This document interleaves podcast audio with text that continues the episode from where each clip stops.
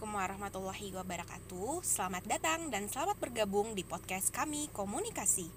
Nah, bagi kamu-kamu yang belum tahu apa sih itu podcast kami Komunikasi Podcast ini merupakan sebuah wadah yang digunakan untuk berbagi informasi Mengenai topik-topik yang berhubungan dengan komunikasi. Oh iya, podcast kami komunikasi ini dibentuk oleh tiga orang mahasiswa pasca sarjana komunikasi Universitas Andalas. Di antaranya ada uh, saya sendiri Sari Marta dan juga ada Eda Elisia serta ada Misbah Elyasar. Nah, untuk pembahasan kali ini kami ingin membahas tentang topik yaitu mengenai motivasi yang bisa diberikan oleh perusahaan terhadap karyawan terkait dengan penerapan new normal atau uh, kehidupan normal yang baru gitu. Nah, untuk uh, topik yang ini yang kita bahas hari ini, kira-kira menurut uh, L apa sih yang perusahaan bisa lakuin untuk memotivasi karyawannya, khususnya uh, dalam tahap penerapan new normal ini? Baiklah, sekiranya saya akan mencoba memberikan sebuah contoh bagaimana perusahaan bisa memberikan motivasi kepada karyawannya agar tetap produktif di masa pandemi ini. Sebuah contoh saya berikan seperti perusahaan media online seperti kumparan.com. Di mana kita tahu kalau kumparan.com itu adalah sebuah perusahaan media berita online yang berbasis platform digital terbaru di Indonesia. Mereka dengan mengutamakan keakuratan sebuah liputan berita, kemudian Kumparan itu juga menyajikan berbagai berita yang terbaru, aktual, terpercaya, dan dinikmati oleh berbagai kalangan masyarakat di Indonesia. Nah, saat wabah virus corona itu mewabah di kota Wuhan, China pada Desember 2019, perusahaan yang berkantor di daerah Jati Padang, Jakarta Selatan ini sudah wanti-wanti, uh, wanti-wantinya dalam, dalam membentuk sebuah skema skema antisipasi apabila virus itu akhirnya sampai di Indonesia dan menginfeksi masyarakat. Nah, kalau misalnya virus itu sudah menyangkit sampai ke karyawan kumparan, maka manajemen uh, sudah men menyiapkan sebuah respon. Respon itu berupa ada tiga, di mana respon itu ada respon hijau, respon kuning, dan respon merah. Respon hijau artinya waspada, respon kuning itu artinya siaga, dan respon merah itu artinya bahaya. Nah, tahu nggak ternyata tiap-tiap respon itu memiliki konsekuensi atau resiko operasional kantor yang berbeda-beda. Nah, sampai pada kondisi di mana pemerintah menyatakan bahwa jumlah positif corona di Indonesia itu meningkat secara signifikan, manajemen kumparan menetapkan respon hijau, di mana bentuk konkret dari respon hijau ini adalah perusahaan membatasi seluruh aktivitas kegiatan uh, para jurnalisnya. Dan uh, karyawan kumparan itu tiap habis liputan berita mereka dibatasi aktivitas aktivitasnya dan uh, setiap keluar masuk kantor akan melalui proses pengecekan. Oh gitu, berarti uh, kumparan ini termasuk salah satu perusahaan yang uh, memiliki respon yang sigap begitu ya dalam menghadapi uh, bencana. Karena kalau kita kilas balik ke bulan kira-kira bulan Januari 2020 lalu mungkin orang Indonesia mikirnya oh itu hanya di Wuhan aja gitu. Belum nggak akan sampai ke Indonesia. Tapi dia udah mempersiapkan uh, banyak cara uh, kalau kalau nanti ternyata virus itu sampai ke Indonesia. Seperti itu ya. Bener banget Sar bahkan sampai sekarang ternyata uh, perusahaan ini akhirnya menetapkan respon merah tanpa melalui uh, penetapan respon kuning. Karena perusahaan itu pikir kalau akhirnya uh, pemerintah daerah di DKI sudah menetapkan kalau wabah virus corona ini sampai di Indonesia dan menyang, menyangkit uh, uh, banyak uh, masyarakat di, di sekitar perusahaan. Sehingga uh, gimana ya Terus uh, eh, DKI Jakarta telah menetapkan bahwa status darurat dari uh, virus corona ini sudah pad sampai pada level uh, kejadian luar biasa kalau kalau kita kalau kita mengenalnya sebagai bencana non alam. Nah,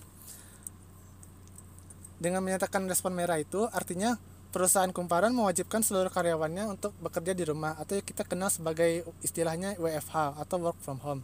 Nah, sedangkan bagi karyawan yang yang terpaksa untuk work from office, mereka juga uh, diwajibkan oleh manajemen perusahaan untuk patuh patuh mengikuti prosedur protokol kesehatan yang telah ditetapkan manajemen kumparan melalui SOP-nya para jurnalis yang biasanya turun di lapangan, yang biasanya meliput berita itu uh, juga tidak lepas dari pantauan manajemen uh, perusahaan, di mana manajemen berusaha untuk membatasi aktivitas para jurnalisnya, yang artinya uh, manajemen berusaha mem, uh, memaksa karyawan kumparan itu untuk uh, cari cara lain bagaimana mereka agar produktif meliput berita, tapi tidak langsung turun ke lapangan kira-kira seperti itulah Sarah oh.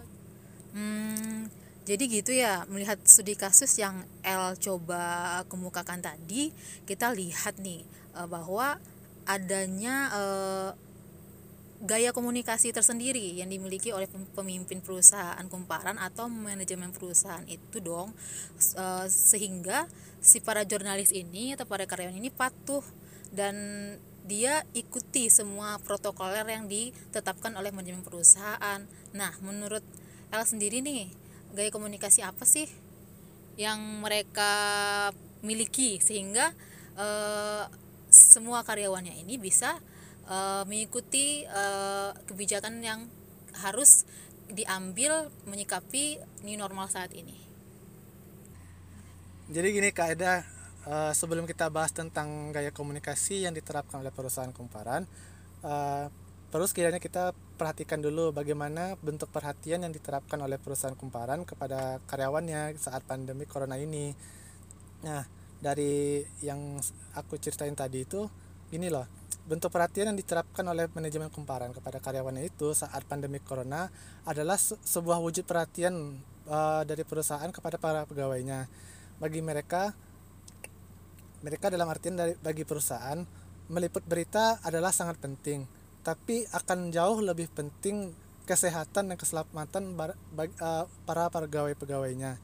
Wujud perhatian tersebutlah yang kemudian direalisasikan perusahaan dengan menerapkan gaya komunikasi controlling style yaitu perusahaan berusaha berupaya mengkontrol membatasi aktivitas keseharian pegawainya dalam artian aktivitas itu adalah aktivitas kegiatan peliputan berita dan para pegawai kumparan itu patuh dan mengikuti seluruh arahan dari perusahaan tanpa melakukan respon-respon yang sifatnya melawan perusahaan seperti itu.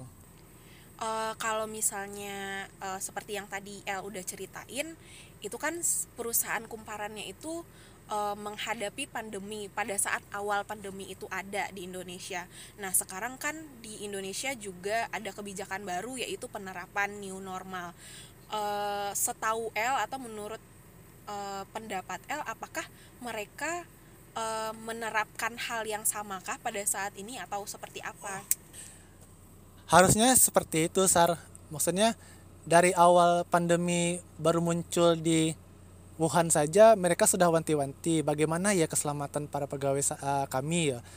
Keti hingga ketika pandemi itu sampai ke Indonesia dan menjangkit masyarakat Jakarta khususnya perusahaan itu sudah merealisasikan kewanti-wantiannya mereka itu. Jadi artinya sampai saat ini perusahaan kumparan juga sudah uh, menerapkan protokol kesehatan yang sesuai dengan protokol kesehatan yang diterapkan oleh uh, pemerintah DKI seperti itulah Sarah.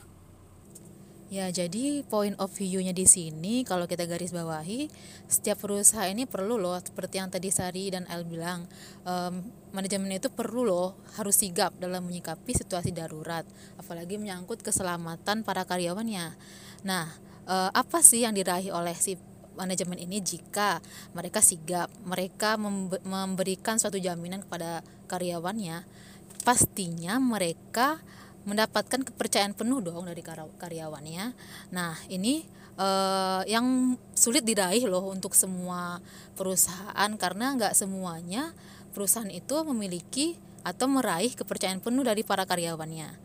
Uh, kalau dilihat dari yang El jelaskan tadi di kumparan sendiri re- mereka menggunakan kontrol, kontrol eh, controlling style maaf maksud saya controlling style yang mana tidak semua perusahaan yang saat ini eh, berhasil menggunakan eh, gaya komunikasi eh, seperti kumparan atau perusahaan kumparan sendiri lakukan. Bagaimana kalau misalkan eh, kita lihat masih ada keresahan bagi karyawan yang merasa dirinya itu masih dihadapi dengan bahaya ketika bekerja di tengah situasi new normal saat ini. Eh, ada nggak alternatif eh, gaya komunikasi yang lain yang bisa menjadi eh, motivasi untuk karyawan tetap eh, survive dalam menghadapi situasi new normal saat ini? Eh, kalau menurut Sari sih eh, ada sih gaya komunikasi lain yang bisa digunakan untuk eh, dalam hal ini. Contohnya kayak gaya komunikasi relinquishing style, di mana gaya komunikasi ini eh, memberikan eh, memberikan kesempatan bagi karyawannya untuk bisa memberikan masukan kepada atasannya sehingga uh, terjadilah proses uh, take and give gitu. Tidak hanya semuanya tidak hanya berasal dari atasan saja. Perusahaannya itu lebih ke kayak gaya komunikasinya itu uh, terbuka gitu. Jadi uh, mereka bisa sharing bisa sama-sama. Kalau misalnya masih ada kurang di sini si karyawan bisa ngasih tahu. Kalau misalnya perusahaan ngasih eh atasan ngasih uh, aturan uh, si karyawannya juga bisa uh, memberikan pendapatnya terhadap aturan yang udah diberikan kayak gitu sih kalau menurut Sari.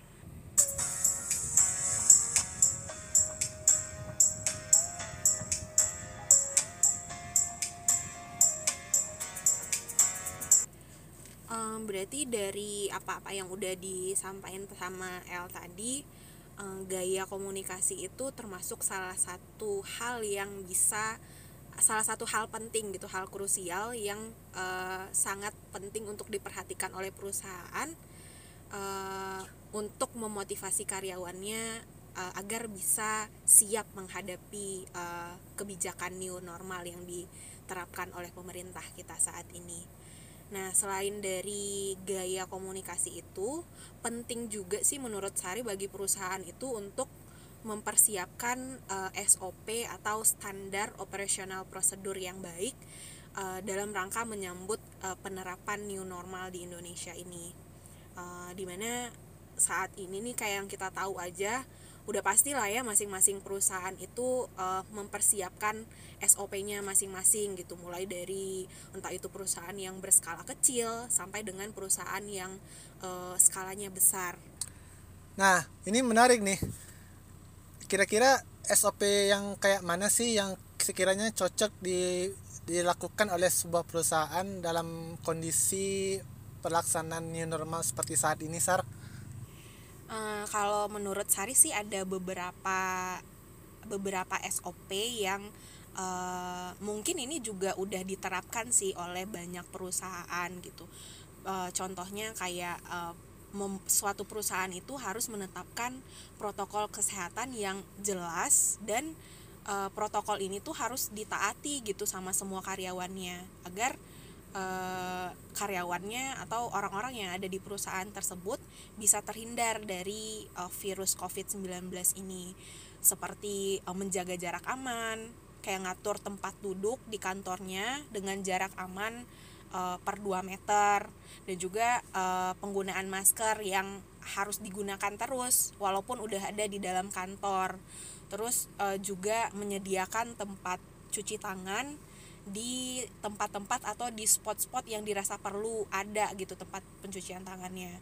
Terus kemudian juga e, sebelum masuk kantor semua karyawan diwajibkan untuk e, pengecekan suhu dan e, yang paling penting sih kayaknya e, perusahaan juga perlu mengatur jam kerja sedemikian rupa agar uh, tidak terjadi penumpukan karyawan di satu waktu. Jadi kalau biasanya di kantor masuknya semua karyawan masuknya jam 8 Uh, itu ada 100 orang mungkin bisa dibagi kayak Kemudian, sistem uh, pada saat awal mulai penerapan new normal di kantor penting juga sih dilakukan rapid test uh, pada saat awal masuk dan juga bisa dilakukan secara berkala di mana dengan uh, adanya rapid test ini uh, bisa meminimalisir penyebaran COVID uh, yang ada di sekitar perusahaan itu.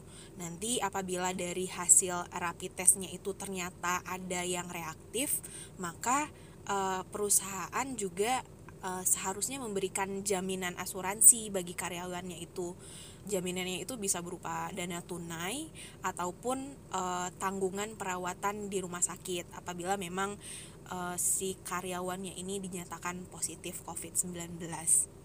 Selanjutnya uh, pihak perusahaan ataupun uh, HRD uh, bisa mengirimkan pesan-pesan yang memberikan semangat serta apresiasi gitu kepada semua karyawannya agar uh, karyawan bisa siap untuk memulai uh, siap untuk memulai uh, new normal ini di mana nantinya diharapkan dengan pesan-pesan uh, semangat yang diberikan oleh perusahaan karyawan bisa merasa bahwa uh, perusahaan benar-benar uh, care gitu sama dia bukan hanya mengharapkan tenaganya aja tapi memang perusahaan itu memikirkan kesehatan dan juga memikirkan uh, hal-hal yang sebenarnya masih ditakutin sama kebanyakan karyawan saat ini. Selanjutnya, sebaiknya juga uh, disiapkan kotak saran di mana kotak saran ini e, bisa digunakan oleh karyawan ketika karyawan ngerasa kayak ketika kalau misalnya dia e, merasa protokol yang disiapkan oleh perusahaan itu masih belum maksimal dia punya ide tuh. Cuma kalau misalnya disampaikan secara langsung ke atasan masih ada rasa kayak nggak enak dengan adanya kotak ini karyawan bisa leluasa gitu untuk memberikan masukan-masukannya. Ataupun mungkin dari uh, dari sekian banyak karyawan yang ada di perusahaan itu pasti ada aja orang-orang yang nggak nerapin protokol yang udah disiapin. Nah di situ fungsinya kotak saran ini. Karyawan bisa uh, memberitahukan atasan bahwa ada loh orang-orang yang masih eh, nggak uh, bisa nerapin aturan yang udah ditetapkan perusahaan gitu. Uh, yang terakhir sih mungkin ini ya uh, karyawan harus bisa lebih fleksibel gitu ke karyawannya dalam artian bahwa uh, karyawan yang dalam kondisi tidak sedang tidak sedang sehat uh, bisa diizinkan untuk bekerja dari rumah aja atau work from home karena dengan adanya ketetapan seperti ini yang ditetapkan oleh perusahaan dampaknya juga besar gitu ke karyawan lainnya. Misalnya kayak dia sakit tapi dia harus datang ke kantor. Mungkin teman-teman kantor lainnya bakalan ngerasa was-was bakalan ngerasa kayak dia ini nggak ya? Dia covid nggak ya? Gitu. Otomatis si karyawan-karyawan lainnya yang sedang dalam kondisi sehat itu juga akan keganggu gitu dari segi pekerjaannya karena rasa was-wasnya yang tinggi itu gitu. Dan itu juga akan e, berpengaruh terhadap kinerja kinerja dari e, perus e, kinerja dari karyawan-karyawan lainnya gitu e, mungkin perusahaan juga ini sih harus memikirkan secara matang gitu hal-hal yang tadi udah saya sampaikan uh, dengan tujuan dan kebaikan bersama yang nantinya bisa sama-sama kita rasakan. Nah, jadi e, kalau dari yang saya sampaikan tadi menarik nih. Kita bisa lihat e, dalam kasus timbulnya was-was dari para karyawan yang mungkin e, ada mendengar temannya atau rekan kerja itu sakit.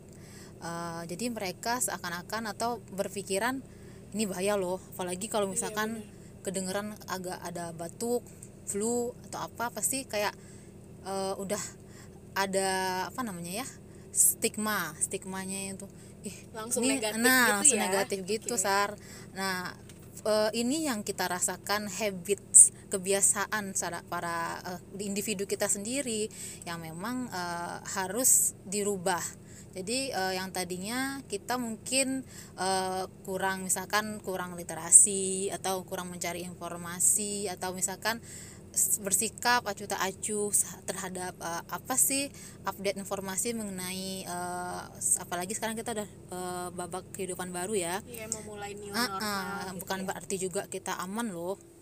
Nah, uh, mungkin lebih di- ditekankan di habit kebiasaan.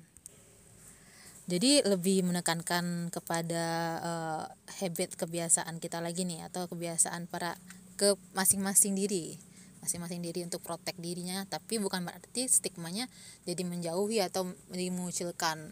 Uh, orang yang kita rasa mungkin punya uh, gejala tapi kan belum tentu itu covid kan atau Iya, belum tentu itu uh, uh, apa membahayakan uh, kita sebagai rekan kerja atau uh, bagian dari perusahaan itu sendiri.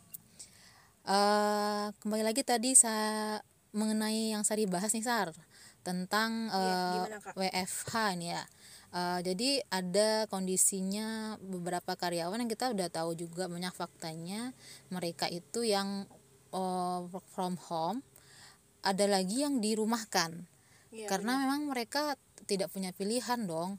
Misalkan bagi mereka yang mungkin kalau yang berskala besar mereka nggak masalah nih. Tapi mungkin ada krisis tapi nggak begitu masalah untuk tetap eh, apa namanya gaji dibayarkan kerja tetap jalan gitu kan. Tapi ada juga eh, kasus yang di mana eh, perusahaan itu berskala kecil yang mau tidak mau mereka memutuskan untuk keamanan finansial perusahaannya. Ada juga yang diberikan shift kerja. Misalkan yang tadinya eh, mereka dalam sebulan itu kerja aktif empat minggu mereka jadi dua minggu aja. Atau ada juga yang lebih parahnya lagi itu itu dirumahkan itu kasusnya pada Igasar. Igasar itu eh, beberapa waktu yang lalu mereka merumahkan atau memphk karyawannya.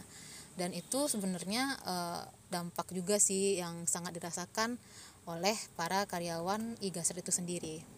Berarti mereka dirumahkannya itu benar-benar nggak ada dapat eh, apa nggak ada pendapatan sama Iya, sekali gitu ya?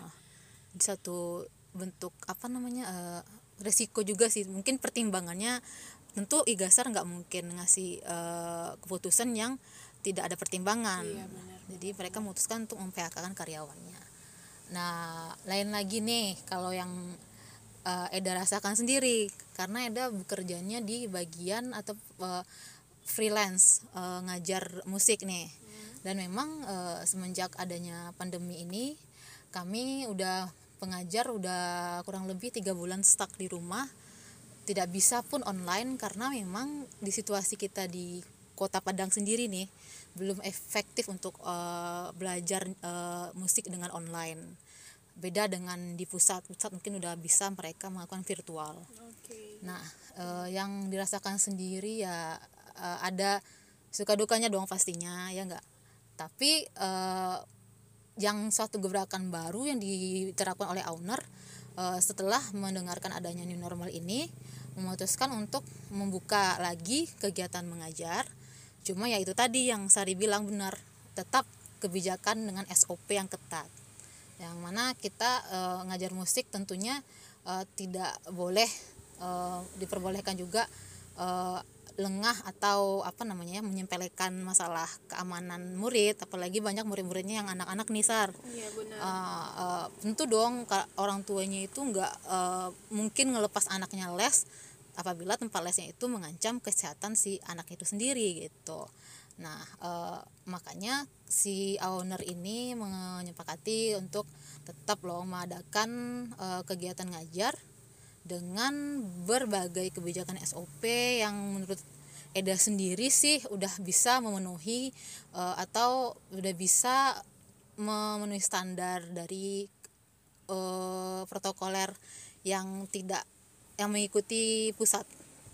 Seperti misalkan kita pakai masker dong pastinya terus penerapan kalau misalkan eh, Physical guru distancing. yang physical distancing, distancing lalu yang misalkan mereka ngajar alat musik atau yang memainkan instrumen gitar piano dan sebagainya setiap pergantian murid eh, owner menerapkan kita sendiri pengajar untuk melakukan disinfektan sendiri dan melap dengan tisu eh, yang disinfektan yang aman bagi eh, kita guru dan juga muridnya lalu adanya uh, pengecekan suhu yang tadinya mungkin sepele ya tapi sekarang yang penting banget. Nah hal-hal kecil kayak gitu sekarang udah menjadi satu kepedulian dari uh, perusahaan yang memang bukan perusahaan lagi mungkin lebih bergerak di jasa ya jasa uh, vokal atau vokal gitar dan sebagainya. Jadi musik lebih ke musik. Seperti itu Tisar kalau misalkan uh, apa yang saya dibahas mengenai kebijakan. Jadi emang kayak uh, aktivitas aktivitas yang sebelumnya nggak pernah nyangka sih sebelumnya kalau misalnya aktivitas ini tuh bakalan kita lakuin sekarang kayak harus pakai masker, harus cuci tangan dan cuci tangannya harus sering, terus harus jaga jarak. Itu kan merupakan aktivitas-aktivitas yang sebenarnya dulu kita nggak pernah ngebayangin iya, gitu kan El, gitu kan Kak. Hmm, uh, tapi banget. sekarang mau nggak mau uh, bisa nggak bisa gitu kita harus, harus nerapinnya harus. itu di kehidupan kita supaya kita uh, bisa setidaknya lebih aman gitu dalam menjalankan kehidupan. Jawaban yang tadi. Terus juga ada uh, tambahan SOP sih khususnya untuk perusahaan-perusahaan yang bergerak di bidang mungkin kayak perbankan atau perusahaan-perusahaan yang bergerak di bidang jasa di mana mereka pasti bakalan ketemu banyak orang dalam setiap harinya gitu. Mereka bakalan bertransaksi dengan banyak orang setiap harinya.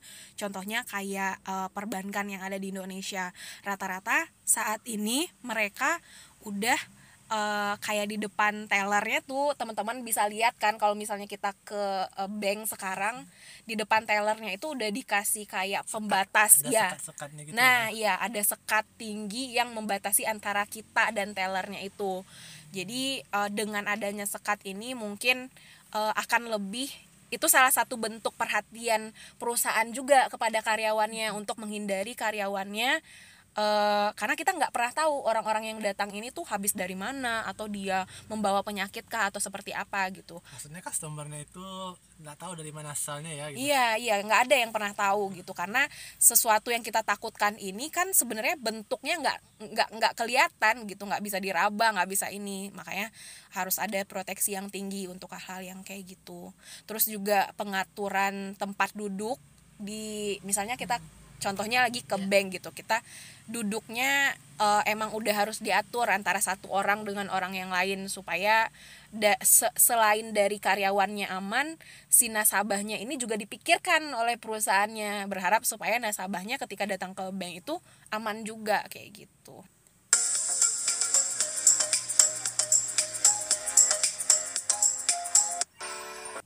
Oke, by the way, melanjutkan bahasan dari El dan Sari tadi, selain gaya komunikasi, lalu uh, eh, SOP atau kebijakan dari perusahaan, uh, poin penting juga yang perlu kita perhatikan yakni mengenai reward. Apa sih yang bisa perusahaan berikan untuk memotivasi karyawannya ini di tengah pandemi atau di tengah situasi new normal saat ini? Uh, saya singkat aja ya, uh, Eda di sini punya kasus dari dua perusahaan. Yang pertama itu ada salah satu perusahaan tambang di Kalimantan, mana perusahaan ini e, merasa karyawan ini merupakan aset perusahaannya. E, kita lihat atau saya e, baca sendiri e, di mana perusahaan ini memberikan fasilitas akomodasi akomodasi khusus bagi karyawan. Mereka menyewakan satu pesawat. Wah. Nah. What? Pernah nggak Elsa sama Sari denger nih mengenai ini? Enggak pernah kak. Kayak gimana tuh? Itu ininya? bisa diisi sama cuman perusahaannya aja gitu. Nah, ini nih yang mungkin jadi bahan atau jadi uh, satu contoh ya bagi perusahaan uh, yang mungkin bergerak di skala yang besar, bukan yeah. mungkin tentu aja nggak yang kecil ya. Uh-huh. Mereka di sini uh, memberikan uh, reward ini kepada uh, menyikapi uh, pergantian atau me, bagi mereka karyawan yang mendapatkan cuti perusahaan. Nah, jadi mereka uh, yang tadinya di uh, misalkan mereka bergantian uh, masa cutinya di saat awal pandemi lalu mungkin sebagian karyawannya itu diberlakukan cuti uh, untuk mereka kembali ke uh, tempat kerja atau tempat uh, perusahaan itu kembali dari tempat asalnya atau daerah masing-masing uh, perusahaan ini menyewakan satu pesawat khusus untuk karyawannya. Uh, kenapa? Udah tahu jawabannya nggak? Kenapa tuh? Nah. Supaya karyawannya terjaga gitu kali ya? Nah that's right. Nah supaya karyawannya Nah, itu tadi, terjaga. L tadi kan eh, kita lihat kasusnya di salah satu perusahaan tambahan di Kalimantan nih. Yang mungkin ya prestisnya memang tinggi ya. Nggak nggak salah juga sih perusahaannya ngasih reward seperti itu kepada karyawannya ya nggak sar? Kar iya sih karena mereka emang punya ada dananya untuk itu gitu. Jadi apa salahnya sih dia ngasih eh, ngasih sesuatu yang bisa juga menyenangkan karyawannya dan pastinya itu akan eh, membuat karyawannya nyaman dan termotivasi untuk semangat bekerja di situasi new normal kayak sekarang ini gitu sih kak. Jadi mungkin patokannya eh, nggak harus dengan satu pesawat juga sih perusahaan-perusahaan lain. Jadi di sini eh, kita sendiri sih eh, Eda Sari sama El lebih memberikan suatu apa ya suatu pencerahan lah ya. Misalkan eh, perusahaan-perusahaan yang memang belum sepenuhnya memberikan reward di tengah eh, situasi kita saat ini yang memang masih eh, antara bias ya Iya. udah aman atau enggak nih Iya, iya, nggak Sar? iya, iya, benar. Justru eh, mungkin kalau kita boleh berbicara situasi saat ini kita masih pertambahan kasus eh, yang diakibatkan oleh virus corona di Indonesia itu justru masih banyak gitu pertambahannya. Tapi ya kalau kita menimbang lagi ke sisi ekonominya ya memang ada baiknya penerapan new normal ini gitu tapi kalau kalau menurut Sari sih kalau untuk reward yang diberikan eh, oleh perusahaan terhadap karyawan itu balik balik Bagi lagi kepada eh, eh, eh, kecil atau besar skala perusahaannya karena kalau perusahaan kecil nggak akan mungkin dong bisa ngasih reward besar juga ke karyawan karena nggak nggak ada uangnya juga gitu Yaps, betul banget saat. Nah, kalau misalkan yang tadi kan eh, rewardnya merupakan eh, memberikan suatu fasilitas akomodasi nih. Eh, kalau yang ini masih dari perusahaan eh, kita sendiri nasional juga, lebih tepatnya di perbankan ya, Bank Mandiri di daerah Jelambar, Jakarta Barat. Di sini mereka juga menyediakan akomodasi khusus nih bagi karyawannya, tapi lebih kepada rutinitas sehari-hari. Yang tadinya ini kan kita tahu nih Jakarta sumpahnya gimana dong Sar, Iya, iya, benar, komuter lainnya lah, busway-nya lah. Jadi eh, sangat riskan dong dengan eh, menggunakan moda transportasi umum nih tentunya, yang rentan akan eh, penyebaran virus ya. Nah, di sini eh, Bank Mandiri ini memberikan bus khusus untuk eh, transportasi karyawan. Jadi eh, kelihatan dong di sini Bank Mandiri ini menjamin mereka memastikan nih kenyamanan serta, kenyamanan serta mengutamakan keselamatan para karyawannya. Nah, eh, sekarang karyawan pastinya lebih aman dong, lebih safe dong karena mereka merasa eh, udah terprotek banget nih adanya ku- bus khusus karyawan. Ya kan? iya dan tentunya eh, di sini suatu gebrakan baru juga dari Bank Mandiri juga yang tadinya mungkin tidak pernah terbayangkan juga mereka akan memberikan fasilitas seperti itu. bener sih eh, luar biasa sih eh, mereka memikirkan karyawannya sampai sebegitunya karena memang kalau kita lihat di berita kita lihat di informasi gitu penyebaran mungkin tingkat penyebaran di transportasi umum akan lebih besar gitu ketimbang dia yang berangkat kantor dengan kendaraan sendiri. Tapi kenyataannya memang tidak semua karyawan yang memiliki kendaraan pribadi. Jadi ini menurut Sari salah satu solusi yang eh, efektif sih yang digunakan oleh Bank Mandiri ini untuk eh, menjaga karyawannya agar tetap eh, nyaman di situasi new normal gitu. Nah, kalau dari L sendiri nih L, tadi kan kita udah ada karyawan eh, atau perusahaan maaf mas perusahaan tambang di Kalimantan, lalu ada Bank Mandiri nih di daerah Jelambar. Ada lagi nggak misalkan yang eh, masih bisa kita sharing lagi nih kepada pendengar kita nih di eh, media podcast ini? Apa sih reward-reward yang diberikan perusahaan untuk memotivasi karyawan pastinya? aku rasa dari eh, perihal reward itu saya aku rasa udah cukup. Cuman ini untuk wanti-wanti saja. Untuk perusahaan yang sedang menerapkan protokol kesehatan di pandemi new normal ini jika an- jika saja ada oknum karyawan yang sepertinya ba- bandel atau lalai dalam protokol kesehatan yang diterapkan oleh perusahaan sekiranya punishment itu perlu juga diadakan dalam bentuk bisa saja seperti potongan gaji per harinya jadi ketahuan nih siapa yang siapa karyawan yang dianggap lalai atau terlihat uh, abai dalam protokol kesehatan yang diterapkan perusahaan maka perusahaan itu bisa menetapkan oh karyawan ini potong gajinya per hari ini. Jika besok dia melanggar lagi maka potongnya per hari ya gitu. Saya rasa punishment itu perlu ada gitu Uh, bener juga sih uh, dari yang El sampaikan uh, lebih kepada kalau dari Eda sendiri sih lebih kepada punishment berupa pemberian surat peringatan terlebih dahulu hmm. karena memang di saat ini butuh pendekatan dong kepada uh, karyawan karena mereka memang butuh adaptasi nggak semuanya mereka itu udah uh, tanggap udah menguasai apa aja sih uh, yang harus dilakukan di saat new normal saat ini khususnya ya. Uh, jadi lebih kepada uh, pihak manajemen uh, memberikan punishment berupa surat peringatan dulu. Karena uh, ini perlu supaya komunikasi itu pun dua arah. Jadi uh, adanya timbal balik. Ya nggak sar?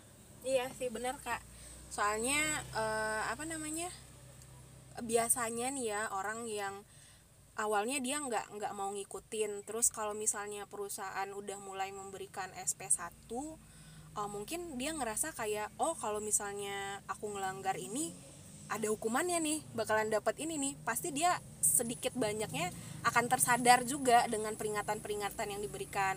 Kecuali kalau misalnya dia melanggar dan terus-terusan melanggar mungkin ya pemotongan gaji cocok sih digunakan gitu. Tapi kalau untuk awal mungkin SP 1 2 3 itu masih bisa diterapkan. Jadi bertahap ya? Iya bertahap dulu. Win-win solution sih. Kayak gitu sih